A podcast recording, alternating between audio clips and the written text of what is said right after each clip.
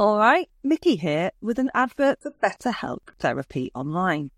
You all right? Such a small question, and sometimes such a big question too, eh?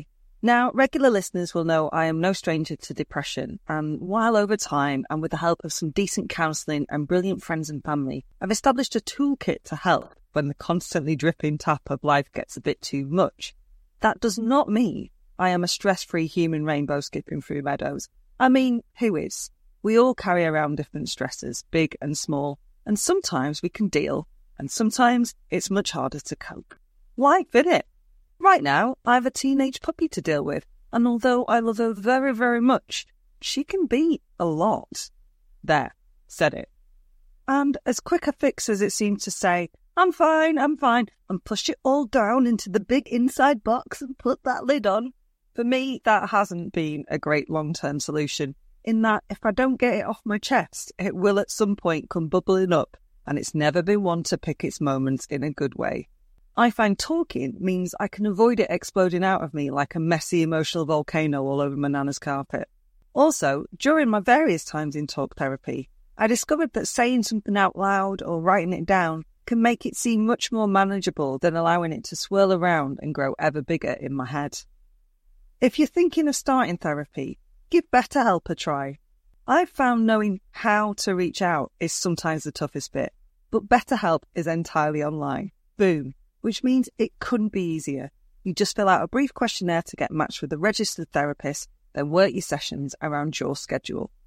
With more than a thousand therapists in the UK already, BetterHelp can provide access to mental health professionals with a wide variety of expertise in mental health. Standard issue listeners get 10% off their first month at betterhelp.com slash standard. That's better, H-E-L-P dot com slash standard. We took it all. We brought them to our land. An endless night, ember hot and icy cold. The rage of the earth. We made this curse. Carved it in the blood on our backs. We did not see. We could not, but she did. And in the end. What will I become? Senua's Saga. Hellblade 2. Play it now with Game Pass.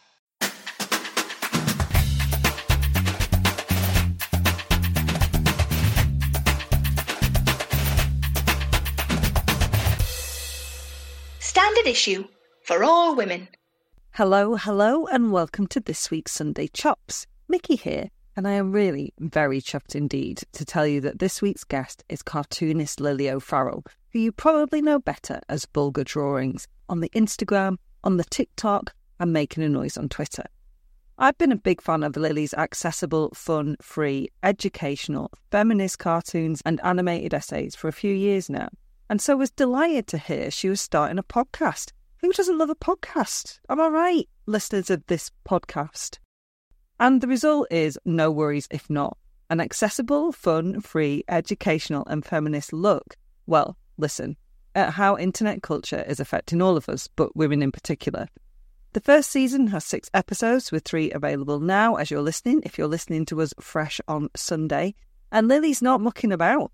So far, she and her expert guests have looked at the alpha male myth and why it's horseshit, talked about the insidious nature of diet culture, and investigated how AI is negatively impacting women, but also looked at its positive possibilities. I hope you've got a brew hand because Lily and I had a good long natter, which took in primatology, trolls, Andrew Tate, masturbation, empathy, airport security, and actual witches, among many other things. If you like what we do here at Standard Issue, there are several ways you can support us and help us make more women championing content with champion women guests. Subscribe wherever you get your podcasts and chuck us a review on whatever platform you use. Share the joy slash screaming pillow community by telling a pal or family member. You can give us a follow on YouTube. Just Google Standard Issue YouTube channel to find us. And if in these testing times you still have a couple of quid to spare, you can become one of our patrons at patreon.com forward slash standard issue, which means you get our podcast ad free and a bit early. Lovely stuff. And if you're already doing one or all of those things, we thank you. Hello, I'm joined on the Zoom by cartoonist and now fellow feminist podcaster with an attitude problem, Lily O'Farrell. Lily, hello. Hi, thank you so much for having me. Thanks so much for coming on, and well done for having the sort of attitude problem that so, so, so many women can relate to. What's rattled your cage most recently? Oh, God.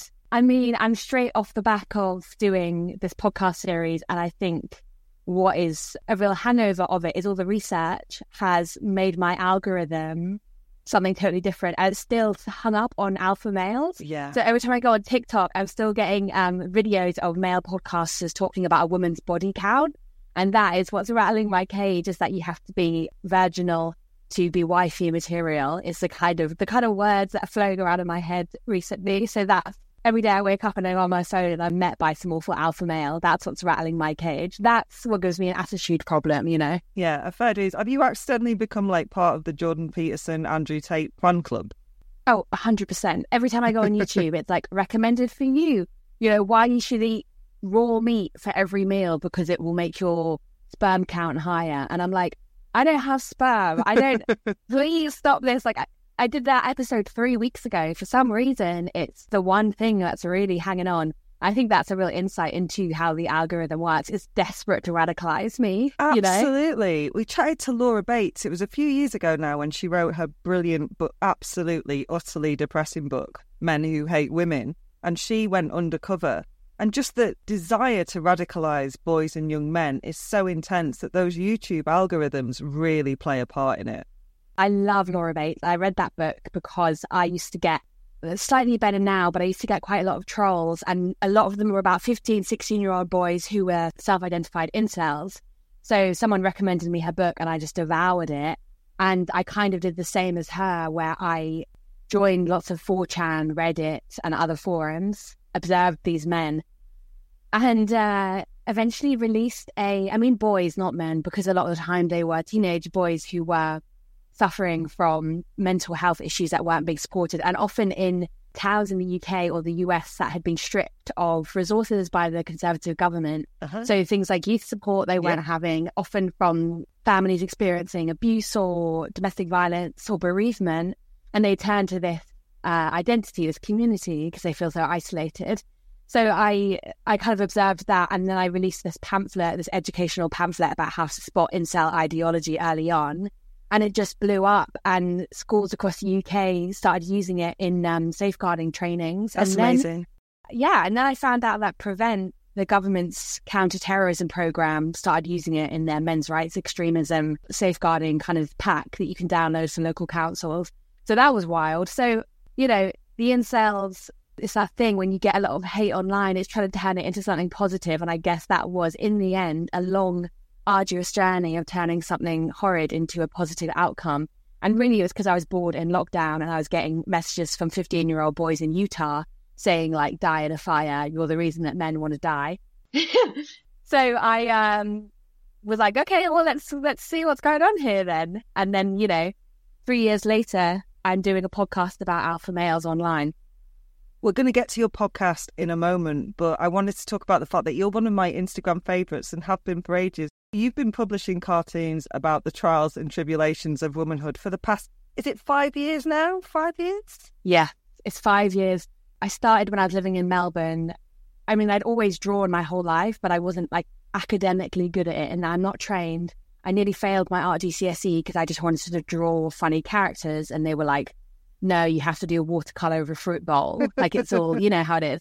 So I just doodled weird creatures, and it was, it was always like men who looked tired saying something offensive. That was always my kind of Pete Davidson malnourished cartoons.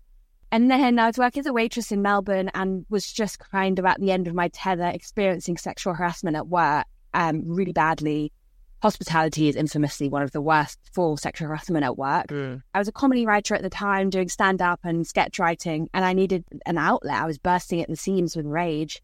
And I um, started doodling on the back of receipts during the quiet hours. And then I would take pictures of what I'd drawn and upload it on Instagram, and it just organically grew from there. And then I got an iPad, and it really took off being able to do these digital cartoons. And I quit my job in 2020 and have been self employed. So it's three years being full time cartoonist and writer, and five years of drawing, which is not that long when you think about it. But I think that's really a testament to how much people want this sort of content out there and how quickly women and everyone really jumped on the drawings, messaged me saying, Can you cover this? Can you draw this? This happened to me. You know, people wanted that community and a place to laugh at the horrible trials and tribulations. So you're on there as Vulga Drawings and it's accessible, fun, free, educational, feminist. Listeners, I am making the heart shape with my hands for Lily because, you know, I mean it. Thank you. Do you think because it's a cartoon, it's more easily absorbed by people? It's slightly less confronting? Yeah, 100%. I mean, the, the phrase I always use is rolling a poo in glitter.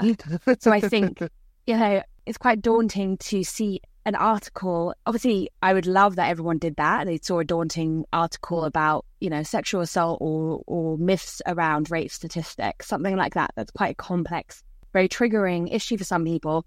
And I think when you put that in a pink, colorful cartoon that's bright and funny and has lots of visual metaphors. So whether that's putting data into like pie charts and bar charts, like there's some great people who do that already, like Mona Chalabi online. But I think it's really about understanding these big concepts in a small, bite sized way. And I would hope that people don't take that as their only education of the subject, but more as a starting off mm-hmm. point. So, like, I did a cartoon a while ago about the phrase blue balls, right? And that that's a perfect example of a small subject that you can do in a cartoon that becomes a bigger topic that people then think about. So it was really because me and my friends were talking and we were like, God, isn't it awful that when we were teenagers and we'd be like fooling around with a guy, he'd say, Don't give me blue balls, which is just like rape. Like that's what that is. Like that's rape. Coercion, for and, sure. um, yeah.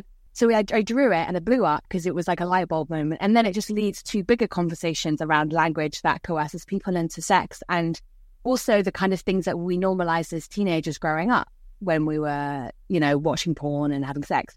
I also think there's an aspect of it that's very shareable. Mm-hmm. Yeah. It grabs your attention straight away. You can share it with your friends. What I love the most is when I see people commenting and tagging their friends and saying, This is what we were talking about the other day.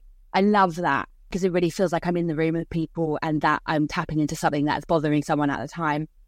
I do think there's a lot of snobbery around um, online education, like, you know, the term infographic.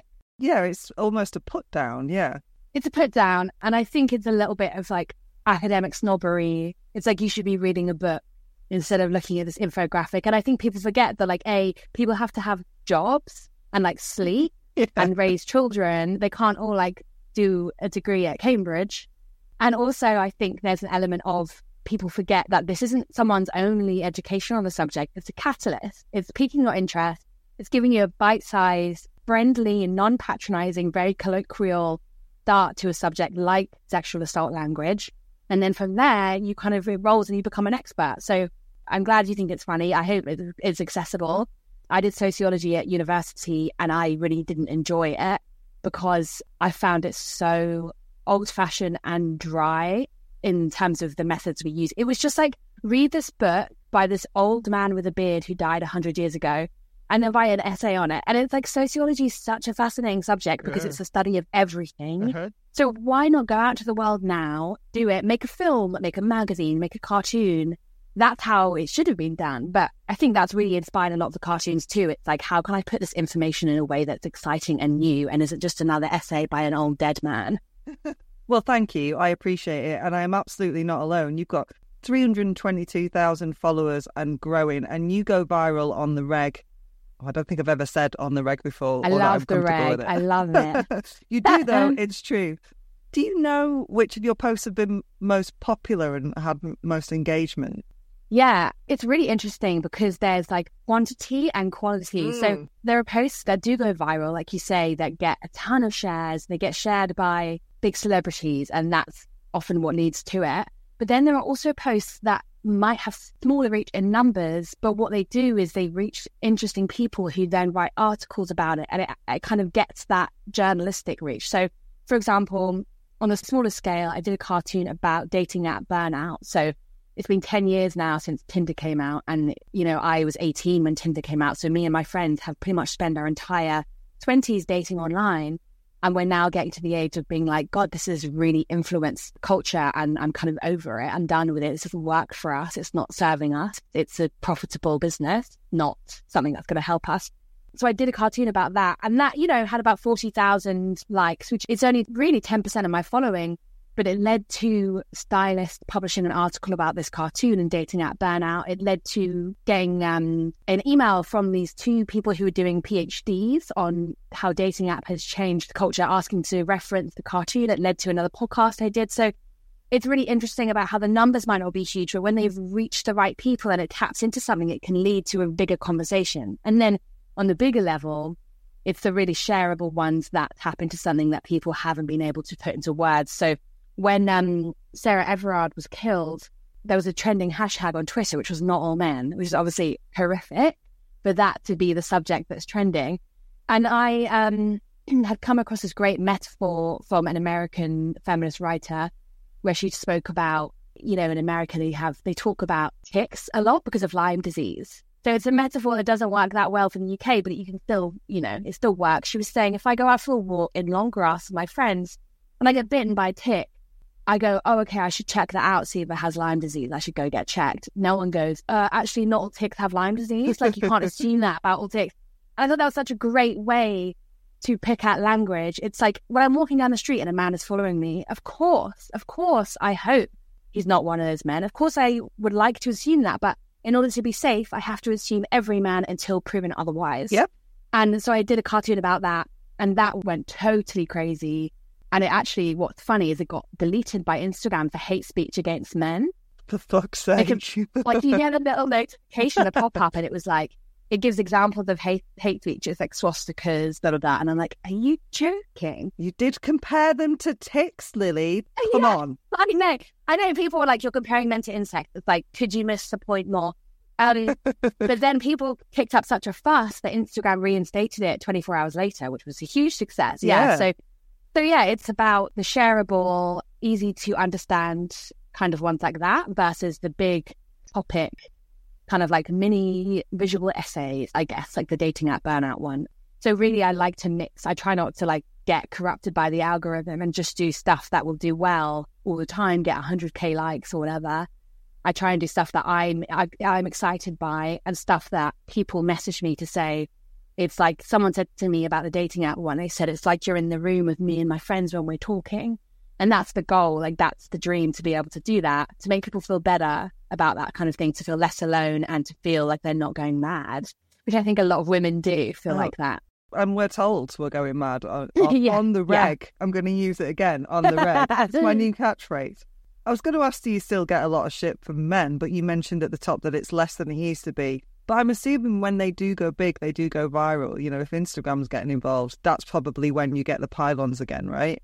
Yes. I mean, I don't actually know. I say that I get less, but I wonder if it's just because I'm more used to it. And I think that's probably the Mm. case.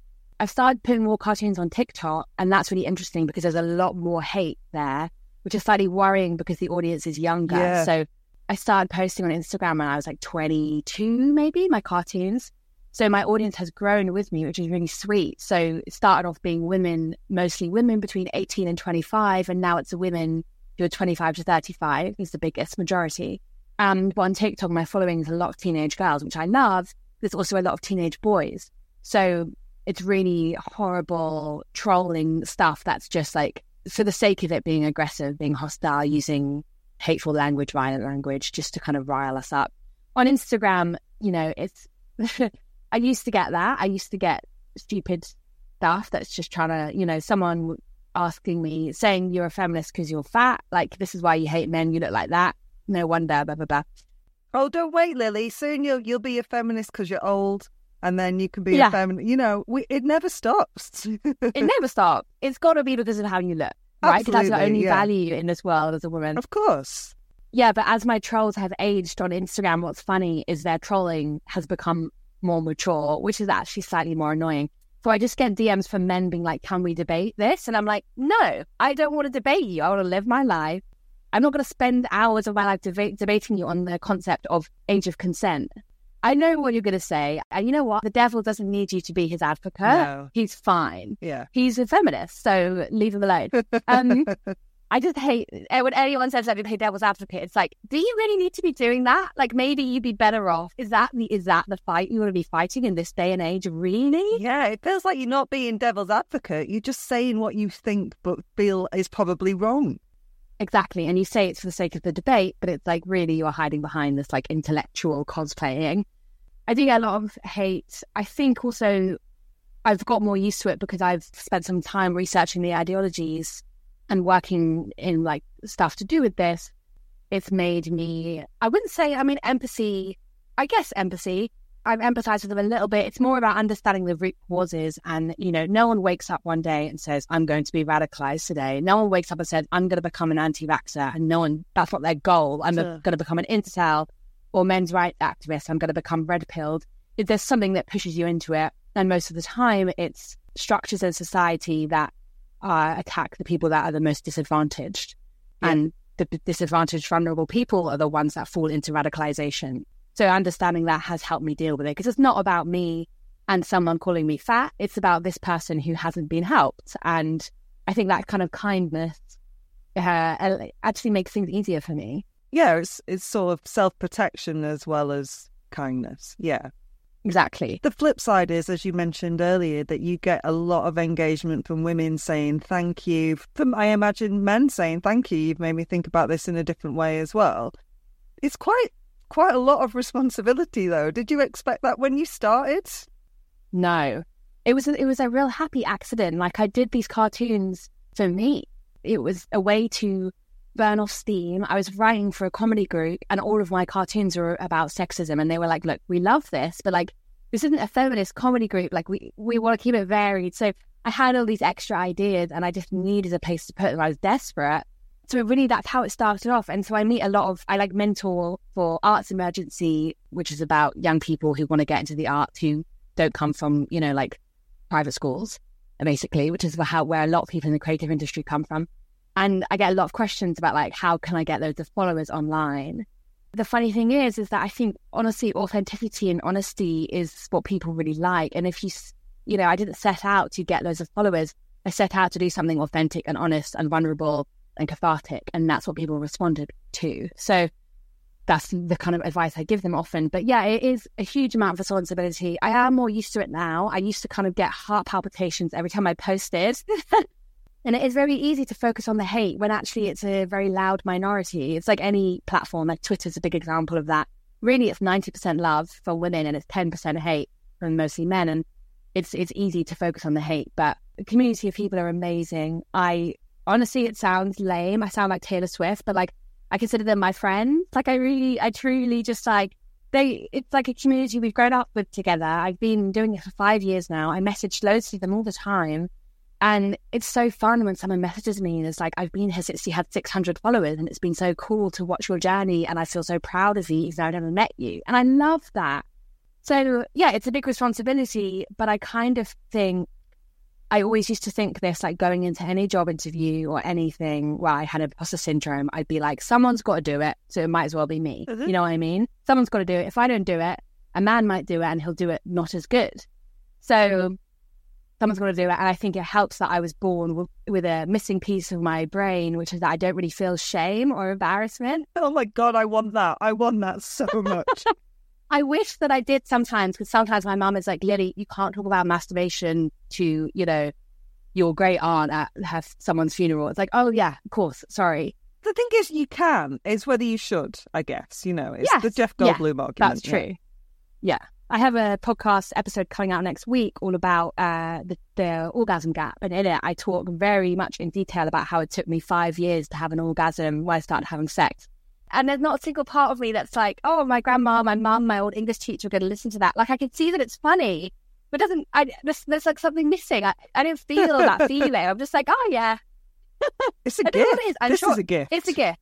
It's a gift, but people around me find it very embarrassing, I think. Because they don't have your gift. If only they had your gift.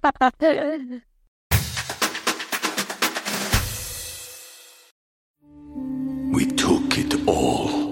We brought them to our land. An endless night, ember hot and icy cold. The rage of the earth. We made this curse. carved it in the blood on our backs. We did not see. We could not, but she did. And in the end, What will I become? Senua's Saga. Hellblade 2. Play it now with Game Pass.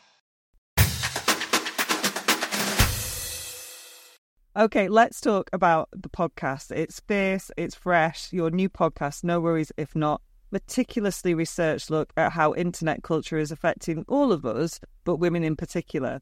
How did it come about and why do you think it is needed? I've always wanted to do something long form. The cartoons are great, but with Instagram, obviously you're capped at 10 images. So it's really hard to do something long form. I've always wanted to do that. And uh, I love podcasts. It's my main source of any kind of education. And obviously I'm drawing all day, so I listen to them all the time. And I had always got a lot of emails from production companies being like, we thought that you could do a podcast where you and like Jameela Jamil sit down in front of a pink fluffy cushion, talk about all things feminism. And like, I, I love that. But there was never any like thought put into that. They were like, oh, look, there's a feminist creator. Let's throw some money at it and talk about, I don't know, something. And I always want to do something a bit more, I guess, academic, like a bit more heavily scripted, heavily researched with, with expert, structured. So I approached a few production companies and I had the opportunity to do it with BBC, which was cool. But you know how the BBC are quote unquote balanced now, which in my words is like media speak for right wing. So I gave them a bunch of episode examples, and that included talking about Amber Heard and Johnny Depp, and also talking about trans exclusionary people on Twitter. And they were like, mm, maybe you could just talk about like the pressure to wear makeup as a woman. And it's like, no, Great. No no one's ever covered that BBC. Brilliant. Thank you. yeah, exactly, exactly. So I found this great production company who was small and who were led by women, Curly Media, and they just essentially backed the whole thing and let me do whatever I wanted, and they supported it. They were amazing. And I got to kind of do a crash course in podcasting. I was involved in every part. There's like every episode has been scripted five times. Everything from the mixing to the editing to composing the theme music I've been involved with. So it's been so fun. And the reason why I felt it was needed was because I am obviously, like I say in the introduction, extremely online. I have been forever. I've always been fascinated by internet culture, and I think it's incredibly overlooked and underestimated the impact it has on politics and culture. And a big turning point, I think, for a lot of people was the riots at Capitol Hill during COVID when the QAnon and election denial Trump people, uh, quote unquote, protested. I think rioted is the better word. I'm, I'm going to agree with you on that one. Yes. because that was such a internet born phenomenon and i think i just i was living with my parents at the time and i remember watching them go oh this is a real thing. Like the internet is actually having it's leaking out into the real world and i think a lot of publications like main big publications like you know the bbc the guardian the telegraph whatever they are can be sometimes quite stuck in the old days and i think they aren't always very good at looking at internet culture and also giving it the critical respect it deserves because they there's a snobbery, but it's a really important part of culture and politics. And as you know, young people grow up and then take those roles that are heading up the BBC and the Guardian, the Telegraph, those people will be making decisions, and they have, would have spent their teenage years online like me. We used to say that there's online and offline, but I truly think that you know Gen Z and younger, it's the same. It's totally the same. The acronym IRL in real life, which gets used, and it's like, oh no, this is this is part of real life, Exactly. and we ignore that at our peril. I think. 100%. perils that you have done deep dives into, right? So the topics so far, there are only three episodes available. Before I chatted to Lily listeners, you should definitely have a listen because I have learned about uh, the debunking of the alpha male. You've talked about almond mums. I've got to say, I'm with Kerry Jones on not liking that term. Your expert, I think she was amazing on it. And you've investigated how AI is negatively affecting women. But you know, also with the BBC balance, you've looked at the positives too. I wondered what else is to come just for the listeners, because rumour has it you talked to an actual witch, and I'm very excited. I'm so excited for episode six. Those are the first three. Thank you so much for, for you know, listening and also being so heavily researched. Like, even I sometimes forget the names of the people in it. So the fact that you're whipping them out is very impressive. Yeah, so there's a episode one, two, and three. And then episode four, which comes out on Tuesday, is about the orgasm gap and learning about sex online, which I'm really excited about. So we spoke to uh, Dr. Karen Gurney, who wrote the book Mind the Gap. and there's a crazy statistic, but men and women, this has been studied, when mas- when they're masturbating, they can achieve an orgasm in two minutes, 95% of the time. But when that goes to casual sex and men and women are having casual sex together, for men, it stays at around 85%, and for women, it drops down to 8%. Fucking So- hell. So we- we're really in the episode. We speak to a few sex workers online and sex educators online who are great, and we look at what it's been like for millennials, Gen Z, growing up learning about sex online because our sex education at school was so poor. So learning about sex from porn, learning about sex from like The Notebook and Skins and stuff. We speak to an amazing organization called Split Bananas who go into schools to give them modern and inclusionary sex education we spoke to an amazing person who went on um, Talk TV to argue with Jeremy Kyle about uh, teaching porn education in school. And he's like, You're trying to teach our kids to choke each other. And she's like, Okay, no, we're not doing that. So it's a great episode. I talk about my, you know, how I started having sex at 18 and didn't have an orgasm until I was 23 purely because all the education I'd had was how to please a man Mhm. by watching porn. After that, we have episode five, which is a really interesting one, which is about neurodiversity online and the trend in self diagnosing. And that's a really interesting one because I went into it with one opinion and I came out with a totally different one after learning more about it. And I won't say what, but it really focuses on women and autism and ADHD and also Black women and what it's like trying to get a diagnosis. Mhm. And then episode six is spirituality online, and it's like renaissance of spirituality. So tarot cards, crystals, and horoscopes. It focuses on on TikTok mostly, and I loved making this episode. We had about twelve guests that we had to cut down, but I spoke to Drew Barrymore's astrologer. I spoke to tarot card readers online, and then a witch on Etsy. So this is a really fascinating thing, but it's actually illegal, but they're still doing it. Um, sellers on Etsy are still doing it despite Etsy and eBay's rules. But you can buy spells on Etsy for about a fiver that are like hair growth, weight loss, wish death upon someone, you know, get your ex to love you, get your ex to break up with his new girlfriend. And I messaged about a hundred witches. Obviously, most of them said no because what they're doing is illegal. And then one said she'd speak to me. And we spoke for an hour. And I was like, it was the craziest but most fascinating interview I've ever done. She told me about the three different times that she was possessed. She told me just, you know, and it was quite tense because I really did ask her, I was like, do you think you're exploiting people? And that's something that you will hear in the podcast. I won't say much more. So those are the six episodes. Obviously, fingers crossed there will be a series two because you never really run out of content about internet culture and women. And series two will be hopefully where I cover those things mentioned that the BBC hated. the joy of what you just talked about as well really comes across in the podcast. You said the phrase, I went in with one opinion and came out with another. So you're the host and you clearly do know your stuff and you've clearly done your research, but you are joined by expert guests in every episode. And so it is, it's really nice that you're learning along with the listener. I wondered what has blown your mind. God, that's such a great question. And I'm really glad that you think that. I think with everything, I learned this from doing my cartoons, but also with the podcast, is that always start out with empathy. You start at a place of generosity because you end up creating better work because of it if you're listening to people and having your mind changed. I think, like Mhm. you, I went into the Almond Mum episode where me and my friends would throw around this term all the time and kind of laugh at them and mock them. And actually speaking to experts like Kerry Jones and also my mum, understanding her more, really made me see that it's a hellish cycle that by blaming women, you're just perpetuating it and making it worse. So I think something that blew blew my mind slightly was when Kerry in the Almond episode talked about the term swag, which was Yes. um, skinny, white, affluent girl. So I had always been like, oh, she's a white girl who went to private school. Like obviously she's, you know, she's more likely to have an eating disorder. It's a total myth. And like Kerry said, you know, actually only 5% of people with eating disorders are underweight because it's a mental disorder, it's a mental illness. It's not necessarily, it's misconstrued as a physical one often.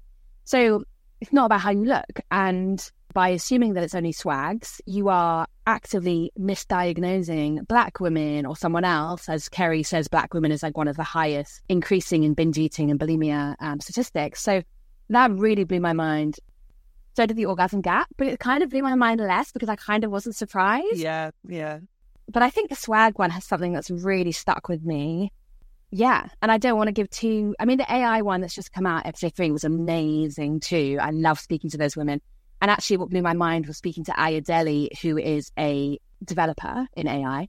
She was talking about how when she goes through a body airport scanner, so you know, the airport when you have to kind of stand like a starfish to get your body scanned, she often gets pulled aside because she's black, and these body scanners are built by white men, and it often mistakes black women's hair or black people's hair as metallic, as having yep. has having metal in it because it's not trained. And it's like, what?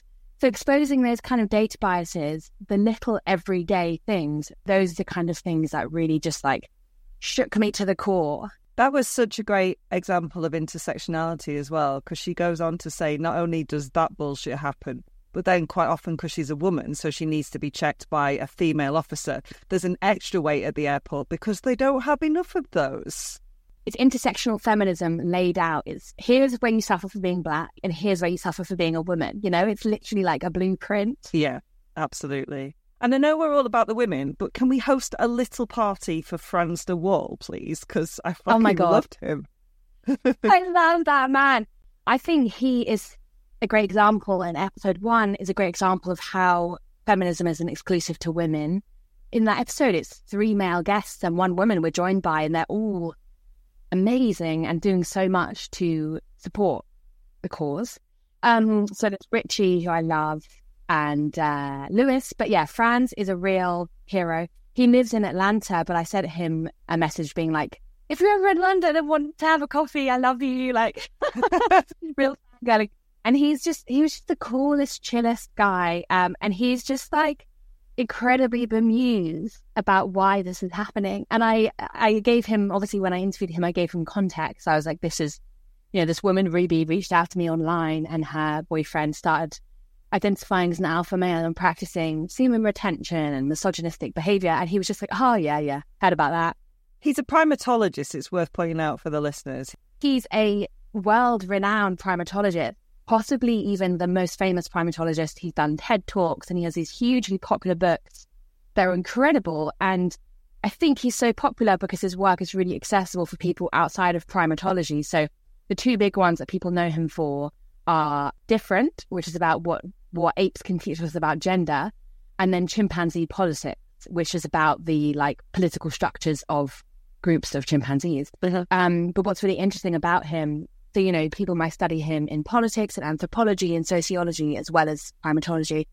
He wrote that book, Chimpanzee Politics, in the 80s, and um, it was his big bestseller. And in the 90s, it was hijacked by Republican politicians. So Newt Gingrich, which was a speaker, of, a Republican politician, Speaker of the House, loved the book. And sadly for Frans, who was obviously not that politically uh, leaning to the right, I don't know that there's a name that encapsulates more a man, a horrible man, than Newt Gingrich. It really I, just sums mean, him up. He's like a Harry Potter villain, isn't he? He became honestly utterly obsessed, and he is the perfect example of this concept that Frans taught me called naturalistic fallacy. So what that is is when you use the natural world, the animal kingdom, to excuse your own moral behavior. So, mm-hmm. an example I've come across with men is they'll be like, well, men are attracted to 15 year old girls because in the natural kingdom, that's when they're most fertile. That's a myth, that's a lie. Or I met someone once who said, I had an argument with him in a, in a pub. He said, men wolf whistle because it's our evolutionary instinct to make like a primal grunt, like a noise when we see someone we're attracted to. Again, bullshit, because uh. you can't pick and choose evolution because if that was the case, if we were all that influenced by chimpanzees, I would be shitting in the street. He taught me about that, and Newt Gingrich famously uses this a lot in his politics. So he says, you know, the lion hunts, gets the food, and the, and the the lioness stays at home and cares for the children, and that's this how. is absolutely the opposite it's bullshit. of what happened. Is it the there? And that's how society should be. But the feminists don't like it when I say that. So the feminists don't like it when I make shit up. No, no, we don't. I know. So Andrew Tate has now adopted a similar thing of this kind of like revert back to the alpha because that's what cavemen are meant to do. That's what primates are meant to do. And it, it's a great representation of this whole bigger internet boom in alpha podcasts. So Frans was just great uh, in giving that context and also giving real positive stories of how primates are incredibly progressive and they have, you know, gender non-conforming people are primates in their society. Was she called they- Dorothy? that he Donna. talks to the Donna. called. Donna. Yeah. So he said that he observed her. She was born female, and she only wanted to hang out with the men. She started to act like a male bonobo, and then actually grew to look like one. So started to develop physically in the way that male bonobos would, which is fascinating. And Frans said that no one in that bonobo society batted an eyelid. It was like Donna's a guy. That's fine he said that they are far less intolerant than we are as humans. And that really shows that whilst we are evolved in some ways, in others we're not. And we can learn a lot from bonobos and chimpanzees. So he was fab. And he's also just very funny. He's a real feminist, obviously, because he's he studies bonobos, which is a matriarchal society of bisexual women who run the world, bisexual women bonobos. And he was saying how when he moved to America from, um, so he's Dutch, he moved to America and he was like, everyone's so weird here about masculinity and gender. And it's bizarre how insecure and territorial men are about this. And he said he is a, you know, he's he's an academic who lectures on this and he bought this new satchel, this new book bag that was burgundy, kind of like dark red color. And he said he had several comments from male colleagues being like, that's not the color of a, of a bag that a man should wear.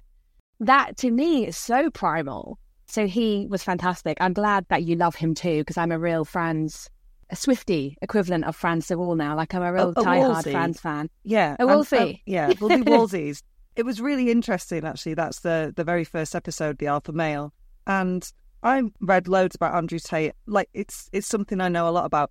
It's the first time I have ever heard his voice because I have not sought out wanting to hear him. And this might make me sound really shallow, but I don't care because it's about Andrew Tate. He just sounds stupid to me. He just sounds like an idiot bro. I mean, you've done very well to not have him on your timeline, but he does sound stupid. And I think it's a real technique he has where he just shouts. He speaks very fast and he shouts, and it covers up that what he's saying is absolute dog shit. And it's a real like He's like the Daily Mail. Like some words He are is in like the Daily. Mail. exactly woke T Rex, a David Attenborough documentary, like that kind of stuff. is what Daily Mail publishing. Coming for Attenborough, that's just no. Yeah, I think it's a technique I've seen, you know, uh, Russell Brand do as well. So Russell Brand will shout and say really long words that he's got from thesaurus.com and it's masking that what he's saying is absolute dog shit, which is why yeah. you should always read Andrew Tate in transcript form, not in video form, because you'll see it's just nonsense. It's absolute nonsense. Yeah, it's just a word salad, like a shouty word salad. And yeah, I just always have my timeline on mute, so I've seen him talk, but I've never heard him talk. So I mean, thanks. Uh, not really. thanks, Lily. Um, final question about the podcast: Can we have a positive about how internet culture is affecting women in particular, please? Yes. I mean, I think that really comes across in episode five, which is about neurodiversity. Internet culture for women is picking up where society is failing us. Women online are creating communities that serve the needs of women that should be served by, you know, medical care, for example, or social work or the government, for example, childcare, things like that. Throughout history, women have done that in their communities. They have set up things that serve other women when the the system they live in is failing them.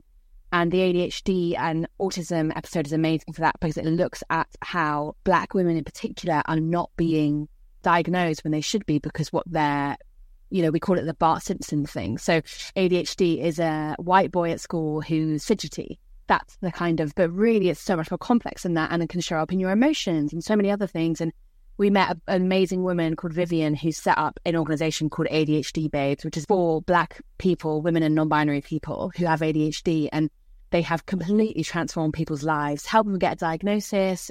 You know, they hold workshops like how to manage cooking when it's too, um, in a sensory overload, how to manage your finances, all this kind of stuff. So that's the kind of example I think on a bigger scale. It's basically we have just met women across the board who are picking up where society has left off. So, and they're doing it online because obviously they can reach more people. And in episode six, there are some real positives about astrology and how the spiritual world can um, help women when they're not being supported as a community for women. And then also in episode three mm. with Ayodele, this whole podcast, the way I would describe it is like, look at this awful bin fire, but look at these amazing women who are trying to put the fire out. that's how I would describe the whole series. And Ayodele is a perfect example of that in the AI episode because she's going, Mark Zuckerberg, etc., keep creating these data biases in their AI, and I'm having to sweep up after it like a janitor. And so there are real pros and cons to that because we're so lucky to have these women who are fixing things. But wouldn't it be great if they could spend their energy on creating, not fixing, not following yeah, up behind yeah. with a dustpan and brush?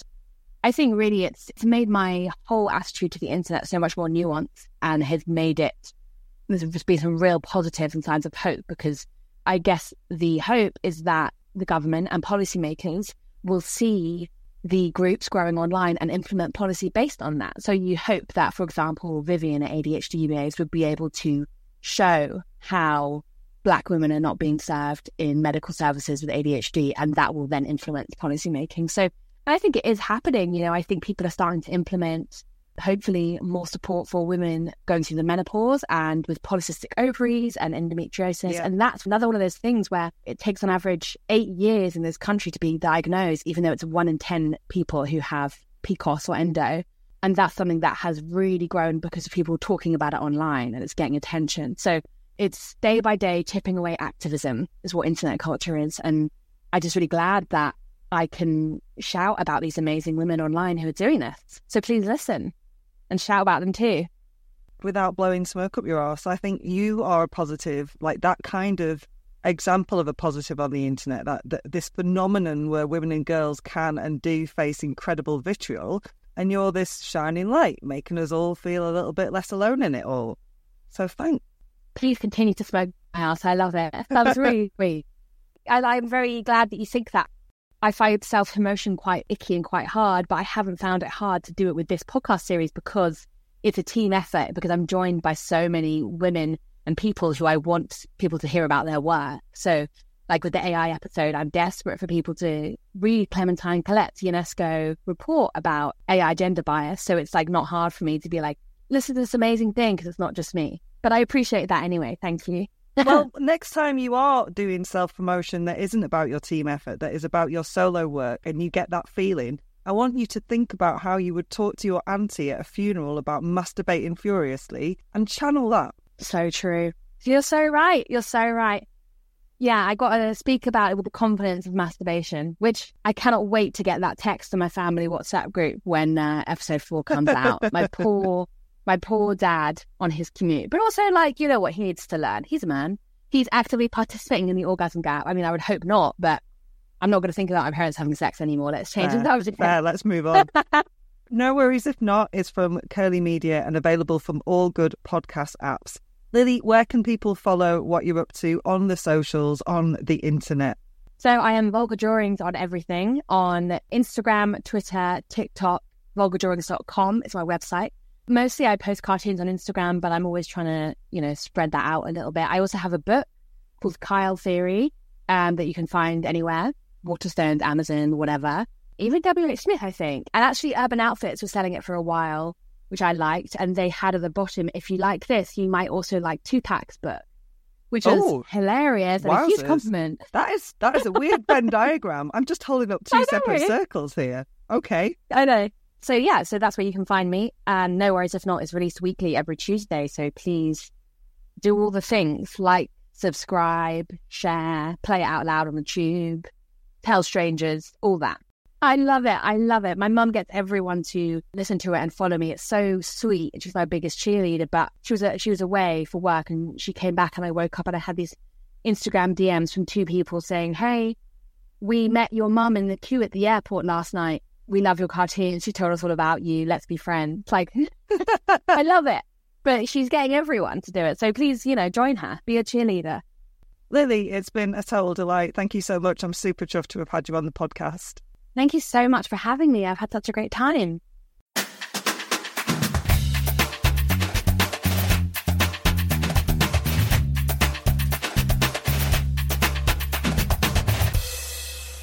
Standard issue for all women.